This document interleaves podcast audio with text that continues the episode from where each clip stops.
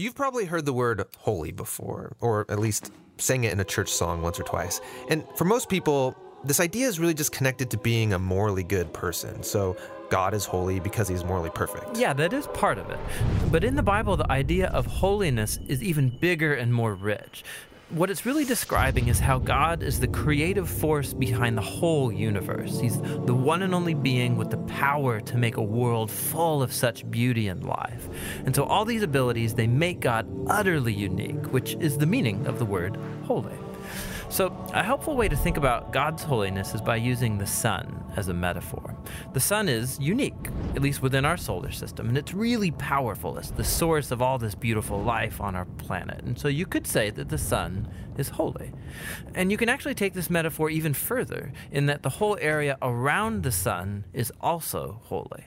Yeah, because the closer you get to the sun, the more intense it gets. Yeah, exactly. So that very power and goodness that generates all this life is also dangerous.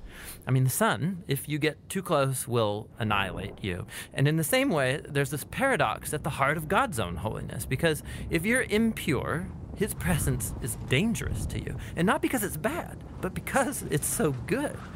And so the first time we see this paradox of God's holiness, it's in the story of Moses and the burning bush. So God tells Moses to take off his sandals because he's standing on holy ground.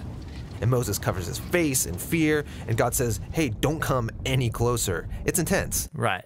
But it doesn't stop there. This idea keeps developing. So later in the scriptures, we find this really interesting story by a prophet named Isaiah. And he has this crazy vision where he's in the temple and he's right in God's presence. He's totally terrified. Yeah, he knows the rules. He shouldn't even be in there. And he's worried about being destroyed. And then this crazy creature called a seraphim. Yeah, that is a crazy creature. totally. So it flies over with a hot coal, and then it sears Isaiah's lips with the coal and says something really weird. Your guilt is taken away and your sin is atoned for. So this burning coal somehow makes Isaiah pure. Yeah, it's remarkable because normally if you touch something impure, it transfers its impurity to you. But now here's this new idea where you have this coal, this very holy and pure object, and it touches Isaiah and it transfers its purity to him. Isaiah is not destroyed by God's holiness, he's transformed by it. I mean, the implications of this are just huge. So, the last pages of the Bible end with a final vision about God's holiness. And this time it's by a guy named John. And in his vision, we see the whole world made completely new. The entire earth has become God's temple. And Ezekiel's river is there, flowing out of God's presence, immersing all of creation removing all impurity and bringing everything back to life. Good morning. I think my earliest memories in life, two of my earliest memories in life, uh, was uh, took place when I was in first grade. I, uh, my first grade teacher was Sister Anne Marie, but she wasn't just the teacher; she was also the principal of the school that went from I think kindergarten through eighth grade.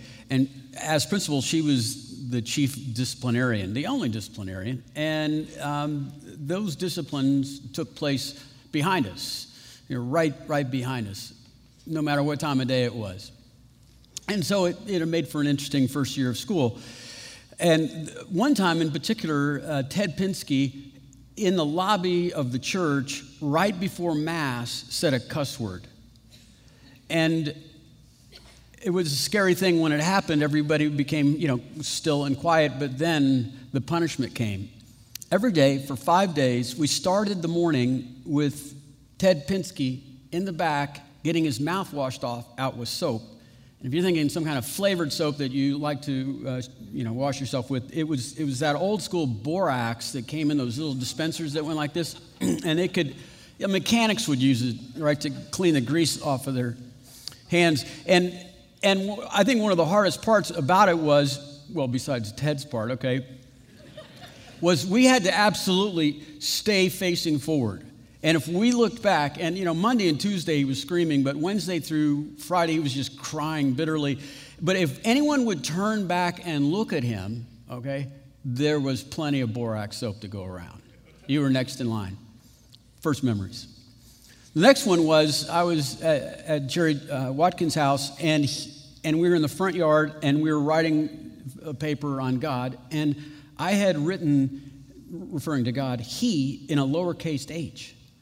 And I, went, oh no, oh no. And it was on the, you know, those big chief pads. And so I started erasing it, and, and then I burned a hole through the paper, and I tried to write over it. And I, it wasn't, it wasn't, I wasn't afraid that the looks of this paper were going to be against the standards of Sister Anne Marie, but she would know that the reason I was so marked up is because that on my initial attempt that I did not capitalize the H. And so when I turned it in, I was just waiting, you know, for my time in the back of the classroom. I didn't get in any trouble. But the, the point is, is that some of my first memories were brought to you by Sister Anne Marie, and it was, and it was, it was that God was different, that God was separate, that God was holy, and He was not to be played with. There were no games with His name. There were no games with His identity, with the way we spoke about Him, His nature. And I was grateful for that. Honestly, I was grateful for what Sister Anne Marie taught me about the fear of the holiness of God. When our children were very young, Mullen and I had extensive conversations about I wanted my children to experience something like that. And she would say, I would talk a lot, and then she would just say, no. and I,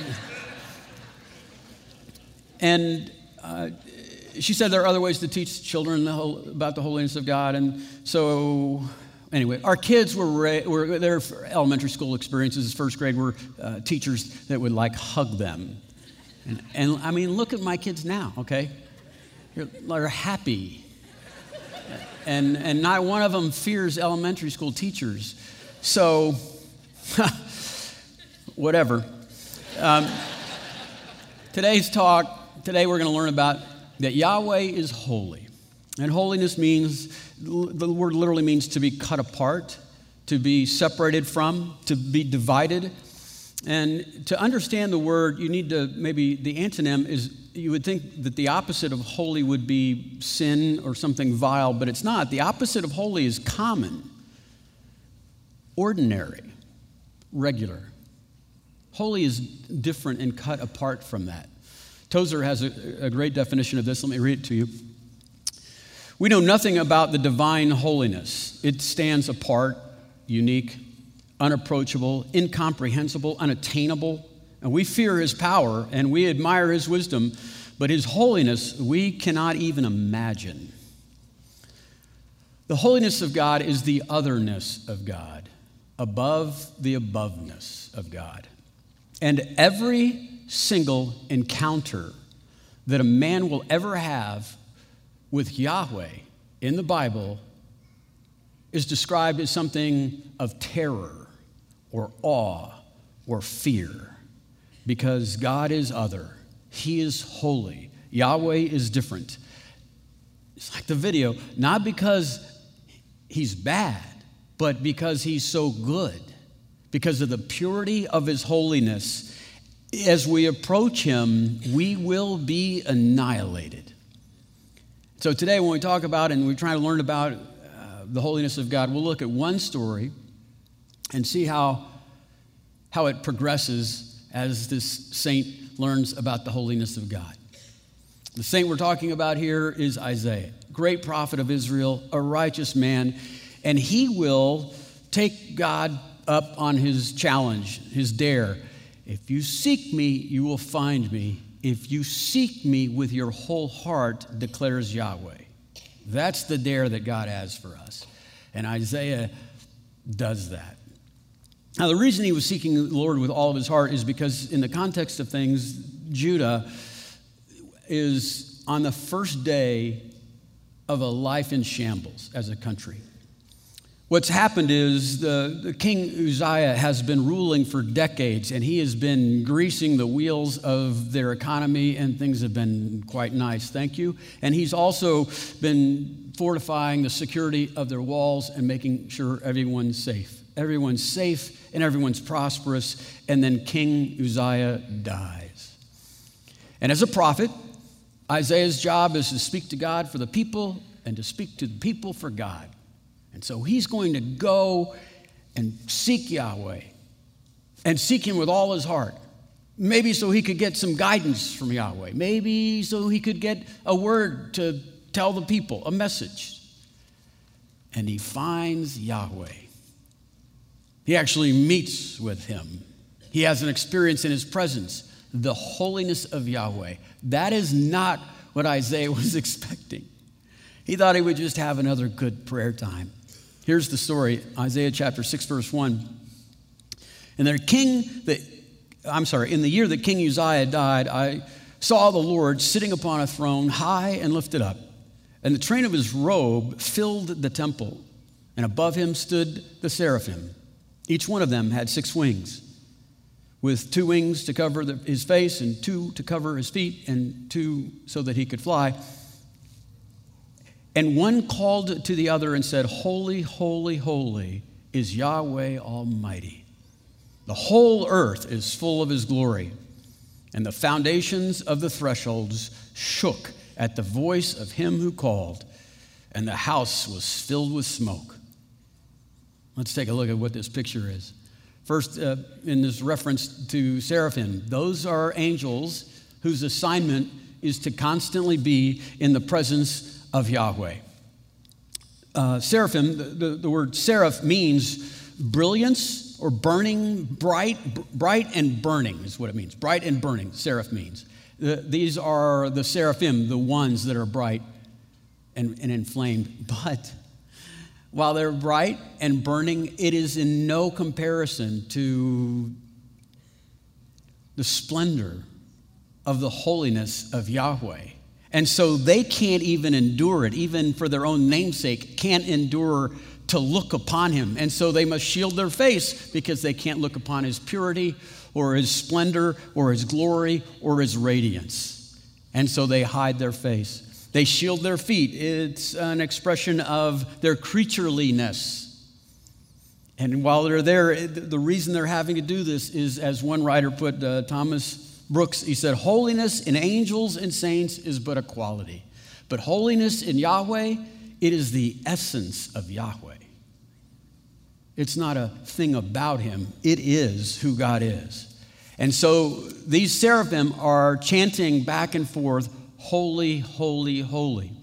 Now, some of you know that it's a Hebrew, like a stylistic thing, that when you want to emphasize some point, you'll, you'll state that same thing twice, two times. He'll state it in a row, two times.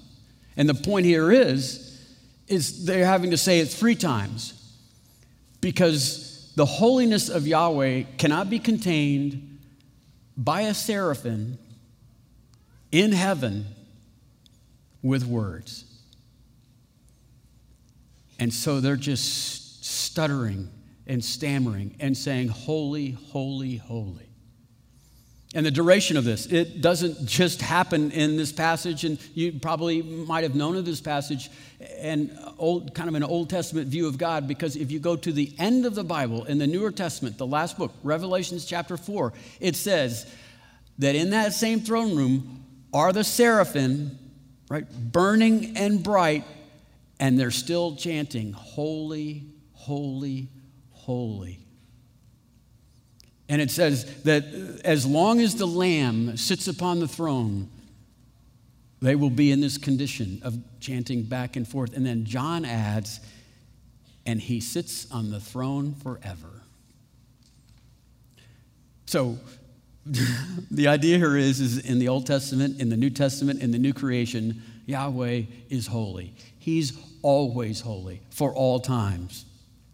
It says the, the, the threshold of the foundations were rattling or shaking. Some translations say uh, the, the door planks, the, the strongest element, uh, structurally speaking, of some kind of building because it's holding up the great gates. That's shaking because the floor is shaking because heaven, heaven cannot contain the holiness of God, the brilliance and the glory of Yahweh is it's not even safe in heaven. Heaven can't contain it. It says earth is overwhelmed, and this prophet, he is unmade in this event. Look what he says. He says, Woe is me. He's, Woe is me, for I am lost. I am ruined. I am a man of unclean lips. I dwell in the midst of a people of unclean lips, for my eyes have seen the King, Yahweh Almighty. This great prophet Isaiah, he's lost his credentials in this, in this circumstance. No one's talking about him being the prophet of God, the advisor of great kings in this story anymore. Even the context of why Isaiah was seeking the Lord with all his heart in the first place. I mean, you, could almost, you could almost hear, uh, what, is, what is it that you want, Isaiah? Something about a king that died? Huh? I, I forgot. I'm unmade. I've become unraveled in this. Meeting with the holiness of God is never a casual event. And in this story, Isaiah shows as the prophet of God for the people of Judah, and now he has no reason to exist. He brings nothing to the equation. One peek, one peek at Yahweh and his holiness, and there's no justification for why he's even alive. And, and he's torn apart, and not at the seams, he's undone. And, and when you see Yahweh like this, when, if you were to if you were to take God up on his dare, if you seek me, you'll find me. If you seek me with all your heart, you will find him, declares Yahweh, and you'll find him to be holy. And when you do, you cannot trifle with him any longer, and you won't argue with him, and you won't debate or complain with him. You cannot avoid him, you cannot lose him, you cannot question him. He has shown himself to be other, the otherness of God is what happens when you experience His holiness. And what happens in Isaiah's life is what happens with every saint that has an encounter with God in this way. You realize, sure, you can't live in the presence of the holy God and live, right? No one sees the face of God and lives, it says in the Bible. But what happens when you actually have an encounter with the holiness of God is you can't live with a vision of who you are anymore.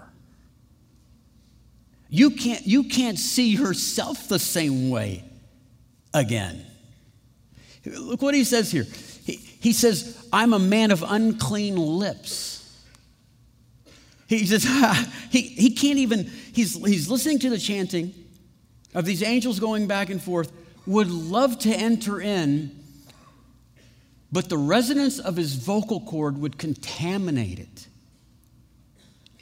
He can't even see himself as a spokesperson for God in the context of this throne room. George uh, Whitefield was uh, a famous preacher, evangelist in the 1700s. And when he looks at this passage and kind of overlaps it with a passage in Ezekiel I'll be referring to, he makes an interesting point here uh, because he is a preacher, Whitefield. And he's an, he's an evangelist, he's, he's a person that speaks for God. And when he read this passage, he said, A preacher is asking forgiveness and, rep- and, and repenting of his lips. That's that's the best thing he has going for him. That's what he does. That's who he is, right? That's the strength of his spiritual life is his, is his speech. In other words, the most righteous body part on a prophet is his mouth. And Isaiah says, I am a man of unclean lips. And so George Whitefield says this. He says, if you want to truly experience peace with God, you have to do much more than repent of your sins. If you want to have peace with God and enjoy the fullness of who God is in His holiness, you need to repent of your righteousness, of your self righteousness, of the, of the only thing that you think you have coming into a relationship with God. Because in the full sight of the holiness of God, that self righteousness is exposed for what it is it's the last idol we ever hope to destroy. But when you have an encounter with the fullness of God like this, it needs to be dealt with. You have to repent. When you repent of your righteousness, here's what's great. Everybody wants to repent of their sin, sometimes because of the consequences of that. But when you repent of your righteousness, what happens is you realize you have no hope. What do you appeal to? All you have is, to hope for absolute forgiveness, right? Com- complete grace, total forgiveness, and absolute pardon, right? Because you, you, you bring nothing to this. When you have a holy encounter with Yahweh as you were meant to, you have a revelation of the seriousness of your sin, but the stupidity of your righteousness and how foolish it was to appeal to that. And that's why when Ezekiel has uh, an experience being in the presence of God, he says, My righteous deeds are like a filthy, bloody rag, buried in the desert, pulled out to be looked at and smelled and seen for what it is. That's my righteousness.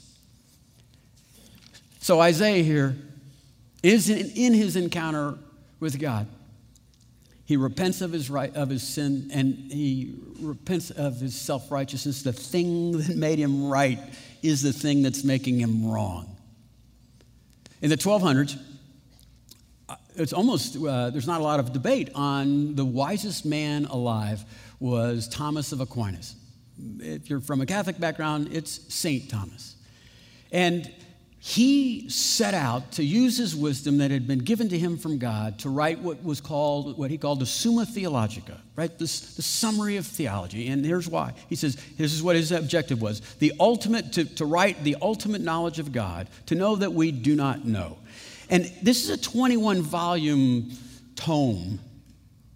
And then as he's writing it, he's having a devotional break and he goes into a chapel and he has an experience, he has a vision of the resurrected Jesus Christ. And then he goes back to his desk and writes this down I can no longer write, for God has given me such glorious knowledge that all contained in my works is but straw. Where's the straw? Barely fit to absorb the holy wonders that fall in a stable. And then he put his pen down and he didn't write again. The best he had is straw in a horse stable. Aquinas was the wisest man of his time. It was unchallenged, it was without rivalry. He would dictate to four different secretaries at one time. He died soon after he set that pen down. These were some of his last words. This is from G.K. Chesterton. He confessed his sins and he received his God. And we may be sure of this that the great philosopher had entirely forgotten philosophy. The wisest man, writing 21 volumes and more on the knowledge of God, has one brief encounter with God and repents of his wisdom. That's what happens. You repent of your sin, and you repent of your righteousness. And what do you have left? Nothing. And when you have nothing, you can receive everything. Your hands are empty, your soul is finally cleansed, and you can receive the righteousness of God. When you repent of not just like who you are, but what you are.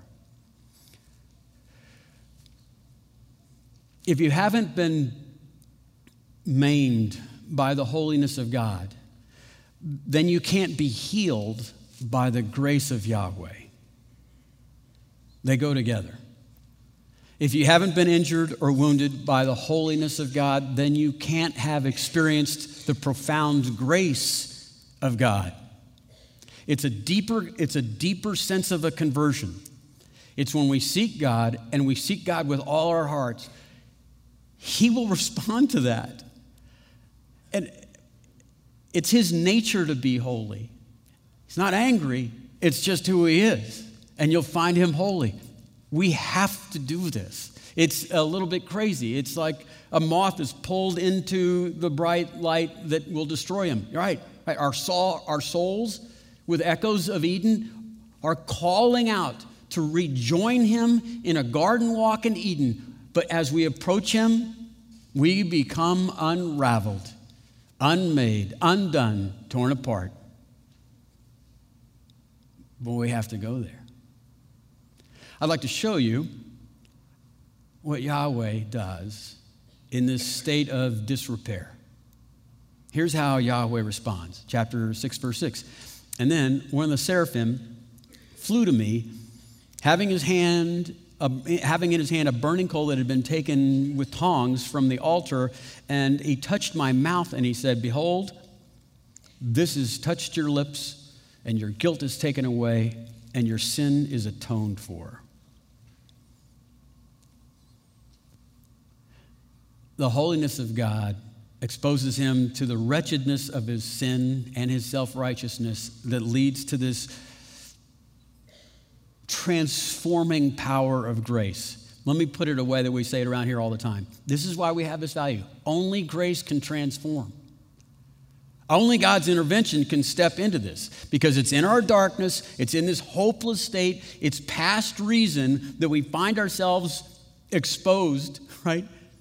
in the holiness of God. We can't live with God. We can't live with ourselves. And then from the altar, it says, Isaiah, Isaiah knows what the altar is. That's the place where the atonement takes place. That's the place where blood is shed, so the blood covers over the sin, so the holiness of God can't see this. This is a sign of things to come when a different kind of lamb is killed.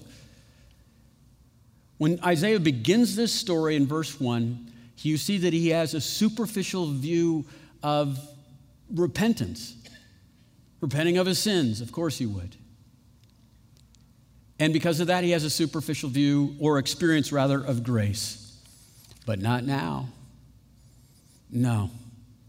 His prayer time turned into a real time when God showed up. The dog has caught the car.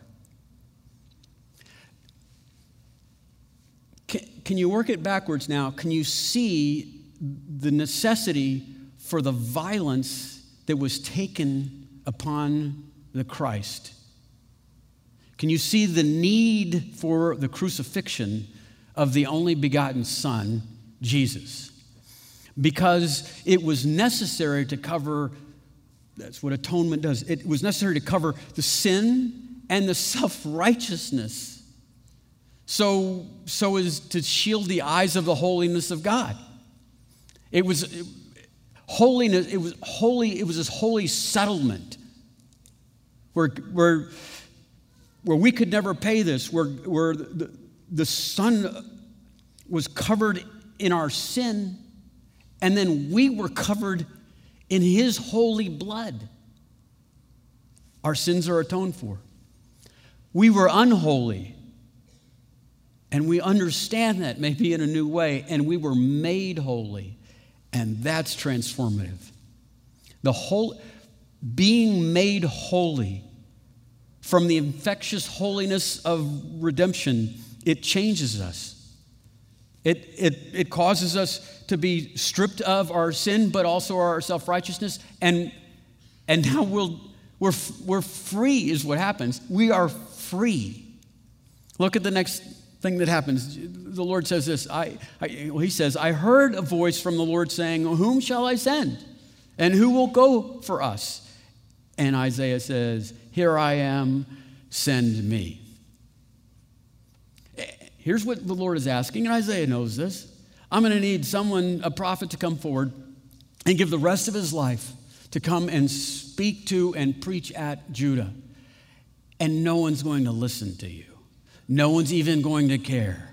You will be disrespected. You will be ridiculed. You'll be hunted like a dog. And Isaiah says, Can I go?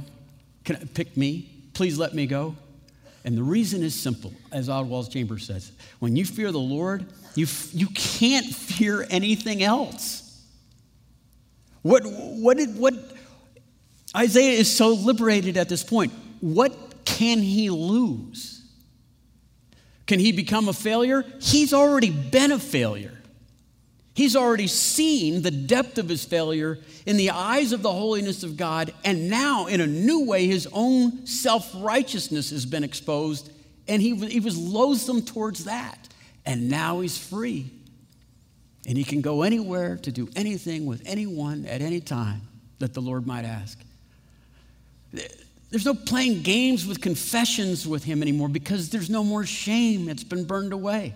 I, I had a conversation with someone not long ago, and he said that he, that he had fallen into and been caught doing the thing that all people do. And I said, Doing the thing all people do? Like hate your cat? Everybody hates their cat. He goes, No, the thing all men do. Oh, breaking the speed limit. And he said, What? I said, What? Why can't you put a word to this? Later on, we're having to meet with his wife because it became such an issue. And she said, Well, he was doing that thing all men do. And I thought, How fast does this guy drive? He had programmed his wife not to say the sin. Why? Think about it. Why? Because of the shame of it. Why is there shame? Because there's still self righteousness. If all of that would have been burned away with an experience with the holy presence of God, he would say it out loud so that you would know what he's been through and what God has done for him. There's no playing games with confession. You're free. You're free. The holiness of God, the grace of atonement, it gives you peace, it gives you freedom, it gives you joy because you were unmade and then recreated. That's the power of God's holiness. If you seek me, you will find me. If you seek me with all of your heart, and if you do, you'll find me holy, says Yahweh. And that's when the terror begins, and the awe, and the fear. But it doesn't end there, it ends with peace and joy and freedom. In our series, we're, trying to study the attributes of God. If you think about this attribute, if you meditate on this holiness of God, meditate, uh, worry in a positive way, it will change the way you think, it'll change the way you behave, it'll change who you befriend, it'll change what you do in your life. There is nothing more powerful to have intrinsic change in a human soul than encounter with the holiness of Yahweh. So, no four points of application this week. Here's the application it's a dare. And I'm not going to dare you, I'll leave that to the Lord. This is the assignment seek the Lord. And if you seek Him with all of your heart, you'll find Him and you'll find him to be holy. And that will terrorize you. Stay there. Stay there till you can't even enjoy your own righteousness. Let that burn. And then enjoy that atoning tongue that touches your soul and covers you with the holy blood of Christ in a whole new way and watch your life change from the inside out. Would you join me in prayer? I, I know there's uh, some people in the room today that uh, this idea of com- a, a complete dependence on the righteousness of Jesus Christ to have a relationship with Him might be a new thing to you. That you, you might have thought, maybe until this story of Isaiah, that you might have thought that being a good person, uh, attending church occasionally, and sacrificing for other people gets you uh, points or an audience with God that you could survive. I hope today you realize that your only hope is in a gift a gift of forgiveness and a gift of restoration, a gift of rebuilding by Yahweh God. That only grace can transform. Only through faith in the gift of the death and resurrection of Jesus could you possibly be considered one of his children. If today is that day, just put your faith in that. Let today be the first day of your new life. For others of you, I'll pray that, that you have an encounter with the holiness of God. If you seek Him with all your heart, you'll find Him. You'll find Him to be holy. I'll pray Peter's prayer for Grace Covenant Church. He, he prayed this 2,000 years ago. He said, Prepare your minds for action, be sober minded, set your hope fully on the grace that will be brought to you in the revelation of Jesus Christ. Be obedient children. Do not be conformed to the passions of your former ignorance. You are called to be holy. So be holy in all of your conduct, just like it's written You shall be holy as I am holy. And if you call upon him as a father who judges impartially, conduct yourselves with fear Throughout the time of your very difficult situations, do not grow weary in being good, knowing that you are ransomed not by perishable things like silver and gold, but by the precious blood of Jesus Christ, the Lamb that was out without blemish or spot. It was through the atoning blood of Jesus Christ that your souls were purified. So be sincere in your love for your brothers, for your sisters, for those around you with a pure heart. Lord, I'd ask that we would be born again in a whole new way, rebuilt by your love after being annihilated by the beauty of your holiness. We pray this in Jesus' name. Amen.